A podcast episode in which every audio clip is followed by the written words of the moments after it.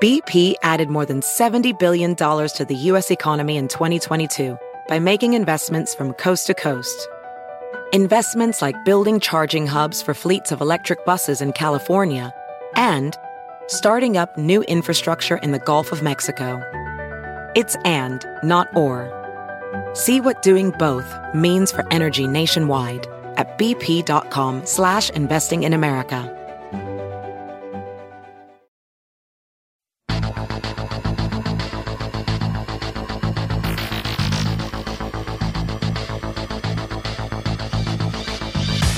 Welcome back to Everyday Einstein's quick and dirty tips for making sense of science.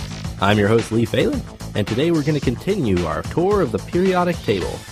In part one, we talked about the periodic table and how each block of element in the table contains information such as the atomic number, chemical symbol, and atomic weight of each element. I also mentioned that these blocks of elemental information are arranged in columns called groups and rows called periods. Today we're going to talk about the groups or columns that each element belongs to and what we can learn from that. But before we get to that, I want to thank this week's sponsor, lynda.com, a leading online learning company that helps you learn software, business, and creative skills. It's a great site. If you ever felt like you needed to learn a little bit more about Photoshop, Excel, Maya 3D, any kind of software tool that you can imagine that has to do with creative or business endeavors, there are probably tutorials for it on lynda.com. And these aren't just text tutorials, these are online video tutorials developed by experts with real world experience. There are over 77,000 tutorials that lynda.com has, and they range from bite-sized tutorials to comprehensive courses in business, social media, web design, photography, and even public management. You can learn on the go with the lynda.com optimized mobile site or the free iPhone and iPad app. You can try it free for seven days. Visit lynda.com L-Y-N-D-A dot com slash everyday for your free trial. So let's look at these columns in detail. These days, each column in the periodic table is numbered from 1 to 18. There used to be a couple of other popular labeling methods, but they were a little confusing and they're gradually being faded from use. So we'll ignore them in the hopes that we can contribute to their timely demise. The elements within each group tend to share similar physical and chemical properties the latter of which is most heavily influenced by the fact that they have the same number of valence electrons. If you don't remember what a valence electron is, go listen to my episode on atomic bonds for more information. It would take a lot more time than any of us want to spend today to explain the qualities of every elemental group, so today we're just going to hit a few of the exciting ones. The first group of elements, group 1, usually called the alkali earth metals, lives in the first column of the periodic table. The group consists of lithium, sodium, potassium, and a few other ums. These metals tend to be soft and shiny, and they also react strongly with water, where the meaning of react strongly can range from causing extreme aquatic turbulence to causing a powerful explosion.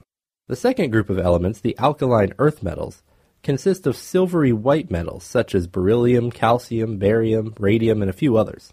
While they share some physical and chemical properties, the applications of these elements are rather diverse resulting in such things as emeralds from beryllium, Flintstones vitamins from calcium, green fireworks from barium, and glow in the dark watch hands from radium. But in case you are wondering, watchmakers stopped using radium and glow in the dark paint once someone realized that having a radioactive watch wasn't the best idea for our health. Who knew? The next group we'll look at today is the 17th group in the periodic table, usually called the halogen group. This group consists of fluorine, chlorine, bromine, iodine, and a couple of other ions.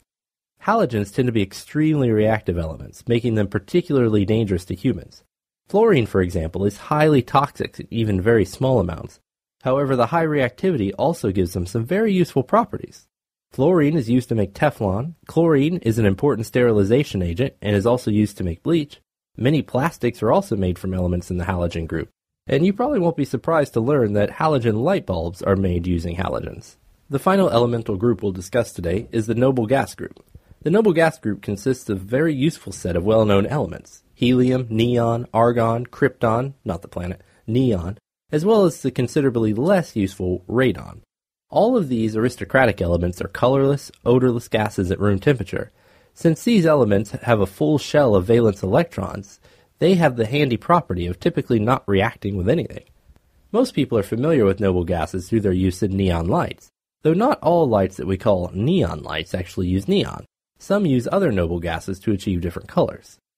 Aside from its lighting capabilities, helium is also widely used to inflate balloons, both the kind you get at birthday parties and the kind used to lift weather instruments and world record breaking skydivers into the stratosphere. Now, one odd bit about the way the elements are grouped together is where hydrogen sits. Hydrogen is in group 1, but doesn't really share the same properties as the group 1 elements. The main reason it's there is that, like all the other group 1 elements, it has a single electron in its valence shell.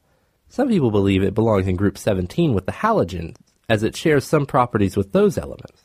Also, since hydrogen's valence shell can only hold two electrons, you could think of it as missing one electron for a full shell, which is the same situation the halogens are in.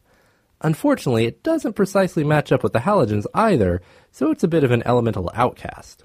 That's all we have time to cover today. Thanks again to our sponsor, lynda.com, where you can learn software, business, and creative skills to achieve personal and professional goals. You can try lynda.com free for seven days by visiting lynda.com slash everyday. If you've got a favorite elemental group that we didn't cover today, leave a note in the comments with the details or post it on Everyday Einstein's Facebook page.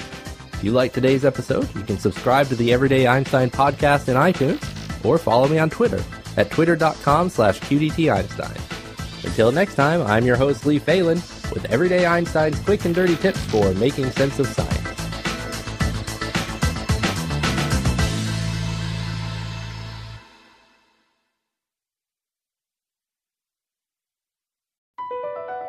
Across America, BP supports more than 275,000 jobs to keep energy flowing. Jobs like updating turbines at one of our Indiana wind farms and producing more oil and gas with fewer operational emissions in the Gulf of Mexico. It's and, not or. See what doing both means for energy nationwide at bp.com slash investing in America.